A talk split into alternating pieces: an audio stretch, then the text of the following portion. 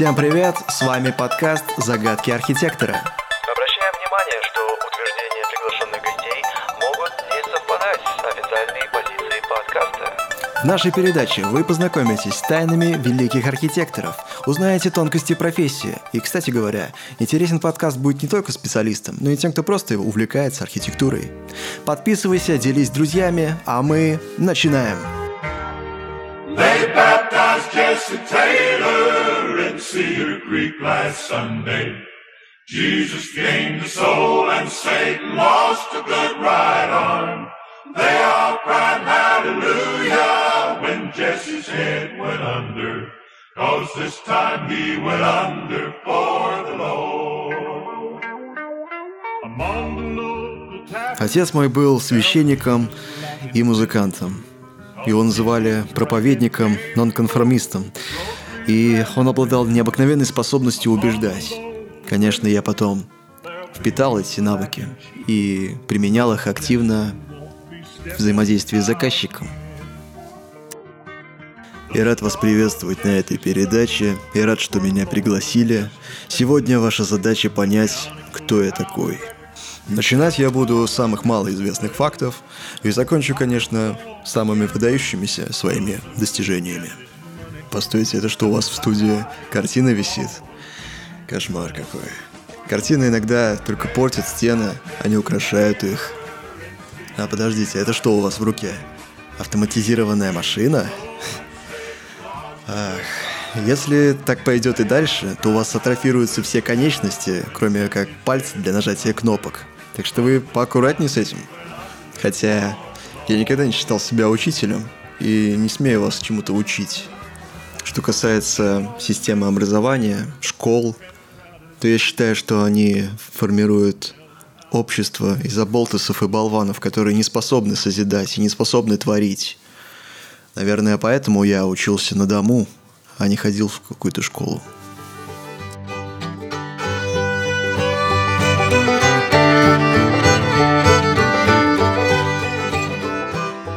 Что касается детских игр, то я очень любил так называемую игру «Дары Фребеля».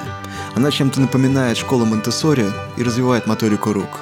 Возможно, благодаря этой игре я и развил свои творческие способности к формированию архитектурных композиций. Архитектура – это мать искусства. Я это понял уже, будучи молодым архитектором, работая в мастерской своего главного учителя, Луиса Салливана.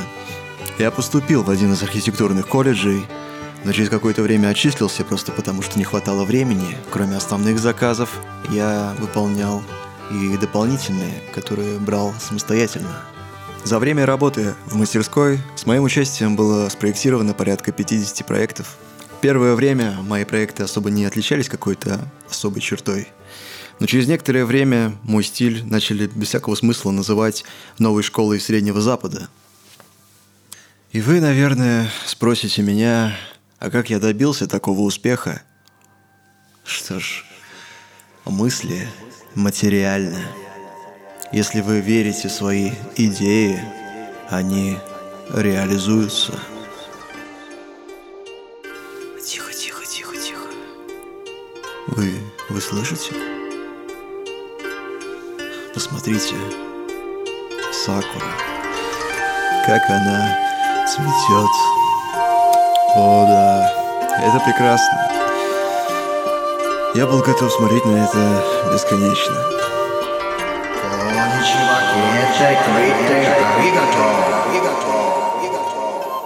Тот период моей жизни, когда я прожил в Японии, несомненно, отпечатал в моем творчестве жирный след.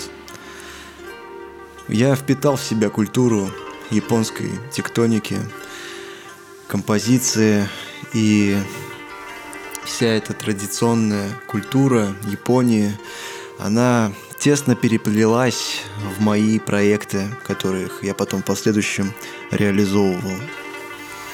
Дом Минка или Касёдзакури – это традиционный японский дом.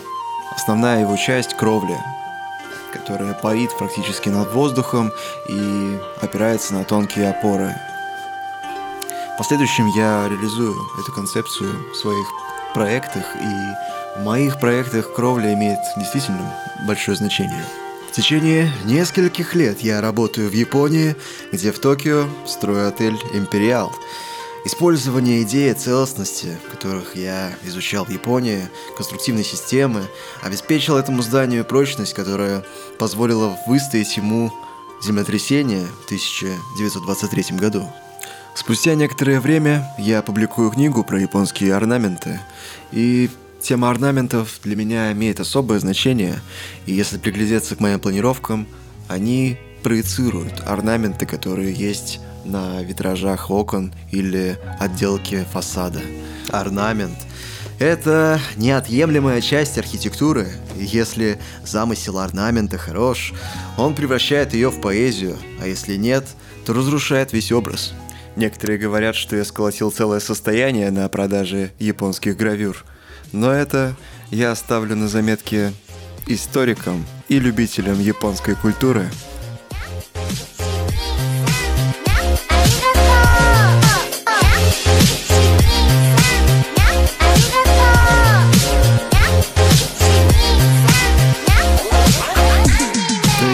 Существует ли для души что-то более приятное, чем чистый лист бумаги? Это кропотливое сравнение и выбор всевозможных текстур и цветов этих листов. Япония подарила мне любовь к гравюрам, орнаментам и рисункам. И иногда в позднюю ночь я очень любил рисовать орнаменты витражей, либо новые планировки домов. Мало кто знает, но у меня был многофазный сон – это когда ты спишь короткие промежутки времени, и они дробятся в течение всего дня. Такой сон был у Леонардо да Винчи, например. О, подождите, подождите, кажется, кто-то зашел. Сейчас, секунду. Что? Да, это просто чертежи. Да это друг попросил спроектировать ему дом. У нас нет такого проекта. Ну, вам показалось? Ну и что, что я сижу по ночам? Но что значит придется уйти? Луис. Хорошо. Хорошо, я уйду. Я уйду. В 1893 году в Чикаго я открываю свою собственную мастерскую. За 70 лет я спроектирую порядка тысячи проектов, из которых 532 будет реализовано. Позже меня назовут величайшим архитектором Америки за 20 век. В моих зданиях будет снято порядка 20 фильмов, один из которых «Бегущий по лезвию бритвы», например. А фильм «Люди в черном» будет снят в одном из музеев, которых я спроектировал. Э, леди и джентльмены, посмотрели сюда. Итак, все летали на самолете, и вас просили выключать мобильные. Но вы, да не буду я его выключать, нифига он не мешает. Но вот результат. Телефон в небе, сигнал шпарит, нарушает работу спутников, и на тебе! Вырубайте телефоны, не то кто-то рухнет в пропасть, потому что у него GPS накрылся. Меня обвиняли в том, что я назвал себя величайшим архитектором в мире. И если бы я так сказал, я не думаю, что это было бы очень высокомерно, потому что я не верю, что их много, если таковые имеются. 500 лет, то, что мы называем архитектурой, по сути является фальшивкой. Находясь в постоянном поиске источника вдохновения, я ищу новые архитектурные приемы – и мне не хочется подражать самого себя.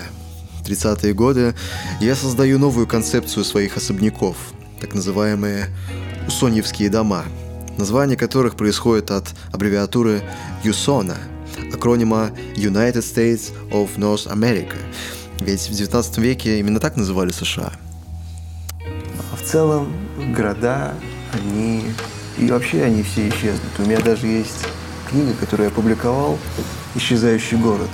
И альтернативу этому я предлагаю идею агрогорода. Это центр современной архитектуры. И каждая отдельная семья будет жить в своем собственном доме, который куда лучше, чем дом в нынешнем городе. Простите, это все мое пристрастие к табакокурению. Ах, я очень люблю природу, как вы поняли. И это действительно идеальная американская мечта. Жить в маленьком, ну, может быть, и даже большом домике, где-то на природе, вдали от шума города. И вот эта идея как раз о городе, я ее отображаю. В сельской местности семья будет наслаждаться такой свободой и таким богатством жизненных впечатлений, которые прежде не мог предложить ни один город, поскольку ничего не имел подобного.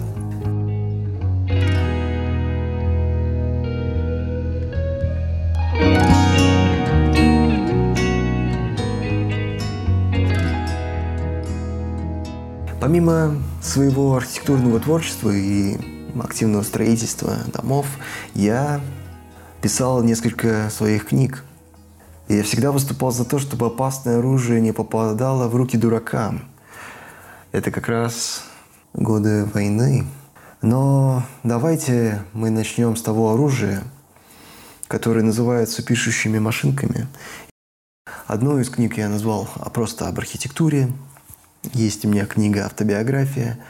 Ну и также я написал книгу «Органическая архитектура и архитектура демократии», в которой описал свои идеи устройства не только архитектуры как образа строения зданий, но и как образа жизни целого города – сам город стал на самом деле формой исторической аренды. Жизнь горожанина отдана в наем, и его вместе с семьей выселяют, как только он оказывается на мели или система дает сбой. Каждый человек сдает, снимает и, наконец, сам оказывается сдан в наем.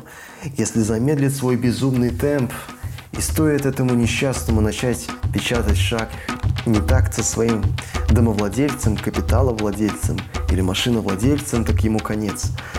А над ним и под ним, по обеим сторонам от него даже самого, его всеведения, во время сна и так или иначе работает счетчик арендной платы, побуждая этого запуганного потребителя неустанно бороться против немилосердного и во имя более-менее милосердного увеличения выплат и не сбивая с шага.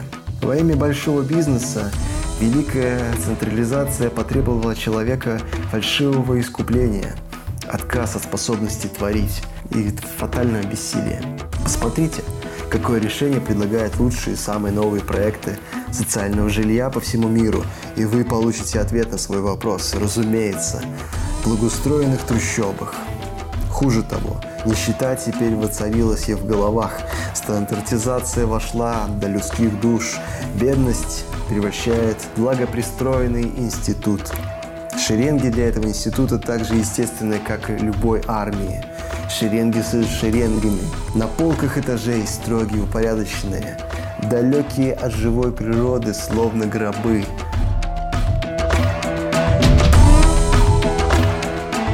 Добро пожаловать в эпоху Тождества конвейера.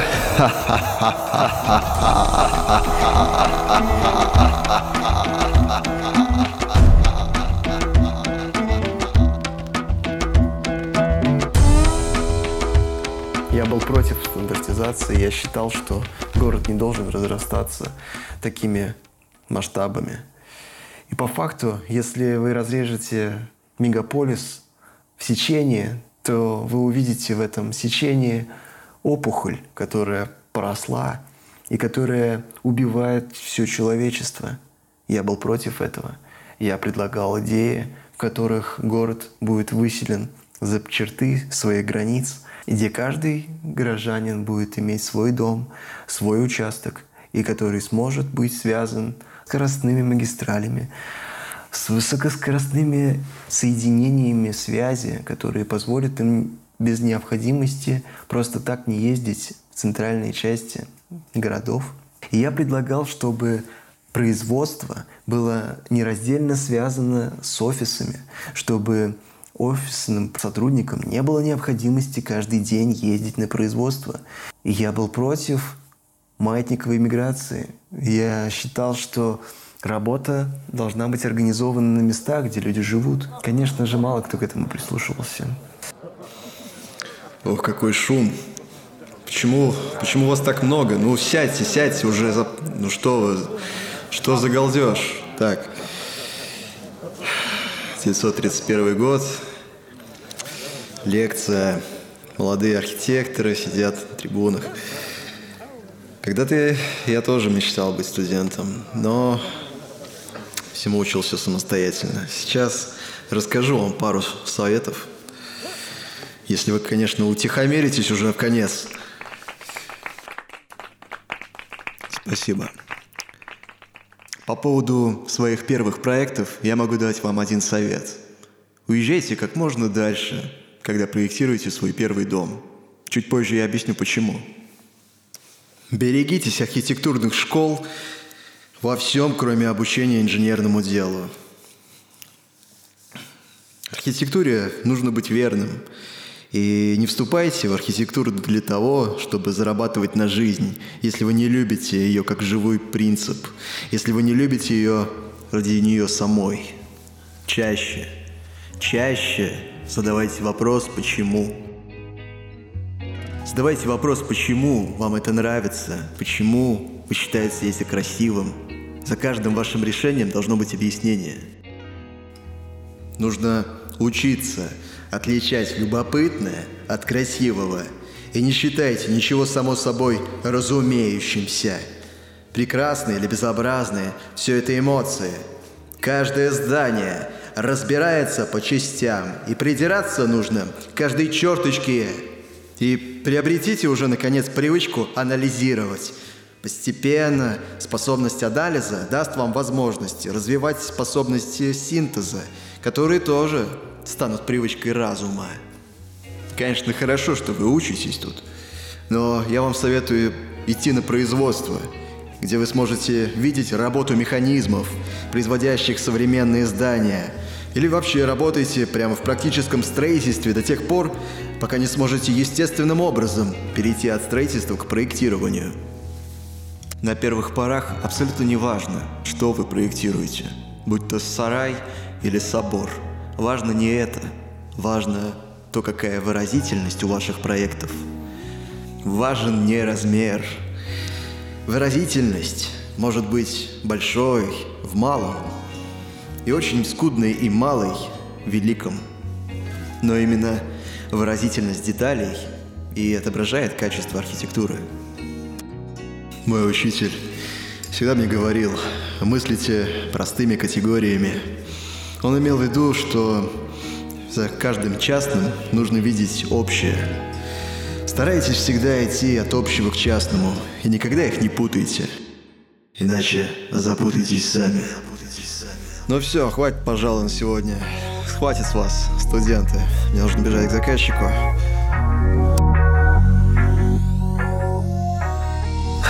Поводу моих личных похождений, назовем это так, у меня, конечно, была насыщенная жизнь. Официально я был женат три раза, а еще был ли состоял несколько раз в небрачных отношениях, что, конечно, в консервативной Америке никогда не поощрялось. Из-за этих скандалов иногда мне даже приходилось терять своих заказчиков, потому что они не имели возможности продолжать со мной сотрудничество из-за общественного порицания моей личной жизни. Но один раз клиент ушел от меня даже потому, что я увел у него его жену. Но она была действительно прекрасна, несмотря на то, что я уже был отцом шестерых детей. Что это? Что это? Какая шикарная машина. Ох, какой у нее рев. О, да. Соседи прозвали ее «желтым дьяволом». Да, я любил терроризировать рычанием жителей Хиока парка. Да, конечно, счета приходили почти каждый день за превышение скорости, но как я любил эту машину. Я разгонялся на максимальных скоростях, я выходил в виражи. Многие жителей не могли себе позволить автомобиль, в то время как у меня уже был целый автопарк. Моя любовь к автомобилям, автомагистралям и различным поездкам по городу, она прослеживается на всех моих проектах, ведь я размещаю автопаркинги практически в каждой из них. И у меня даже есть э, отдельные проекты, связанные с автомобилями, автозаправки в Миннесоте и даже шоурум Mercedes-Benz.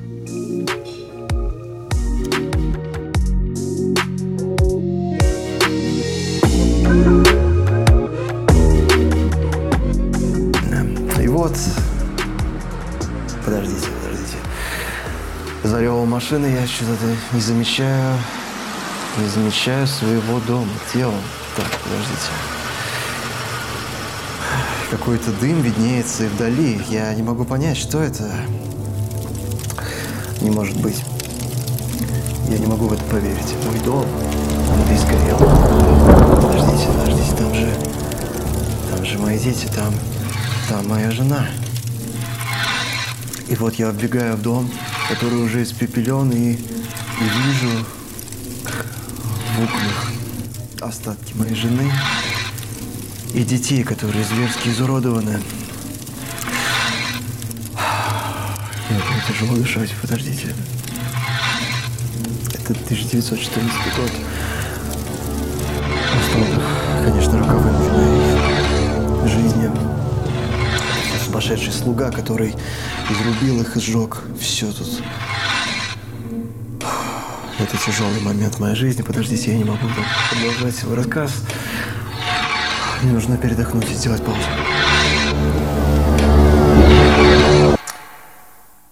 В одном из интервью меня спросят, вы ходите в какую-то конкретную церковь? На что я отвечу, конечно, да. Иногда я хожу туда, иногда в, вон в ту, но в моей церкви я ставлю в букве П заглавную а, в слове «природа», потому что природа для меня и есть моя церковь. Это и есть мой храм. Возможно, именно поэтому меня назвали отцом органической архитектуры.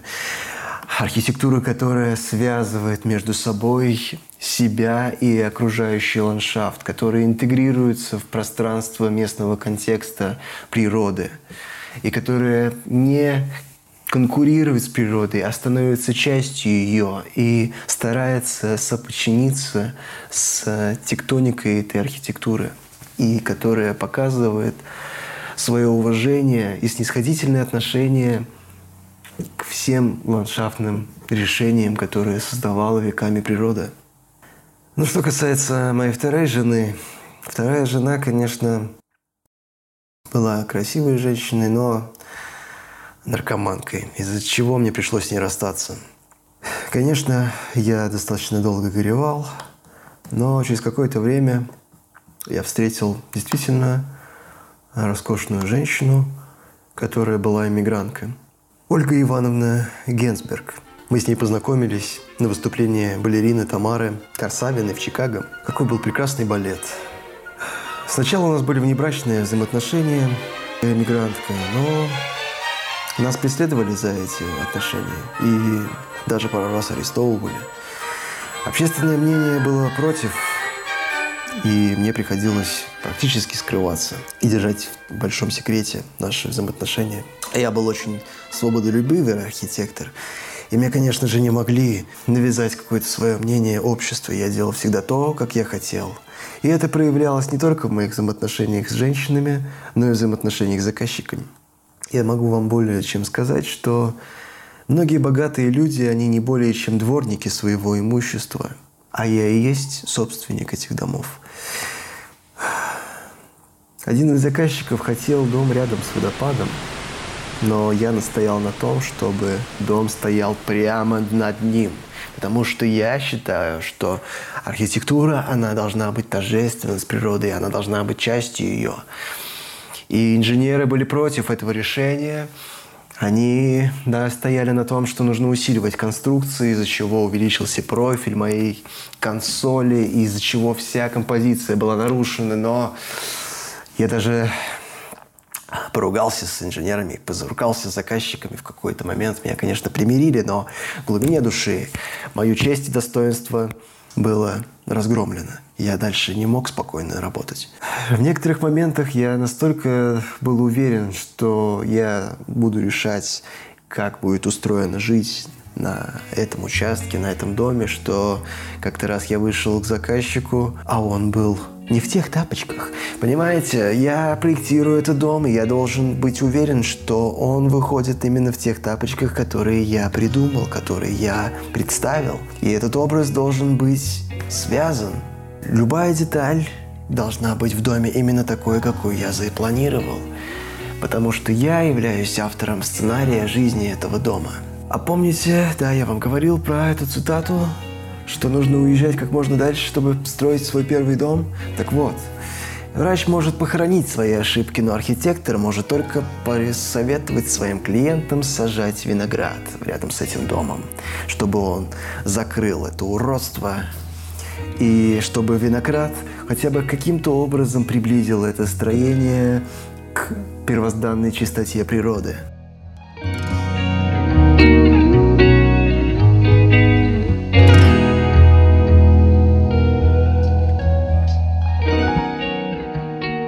последующем меня назовут отцом органической архитектуры и стиля прерий.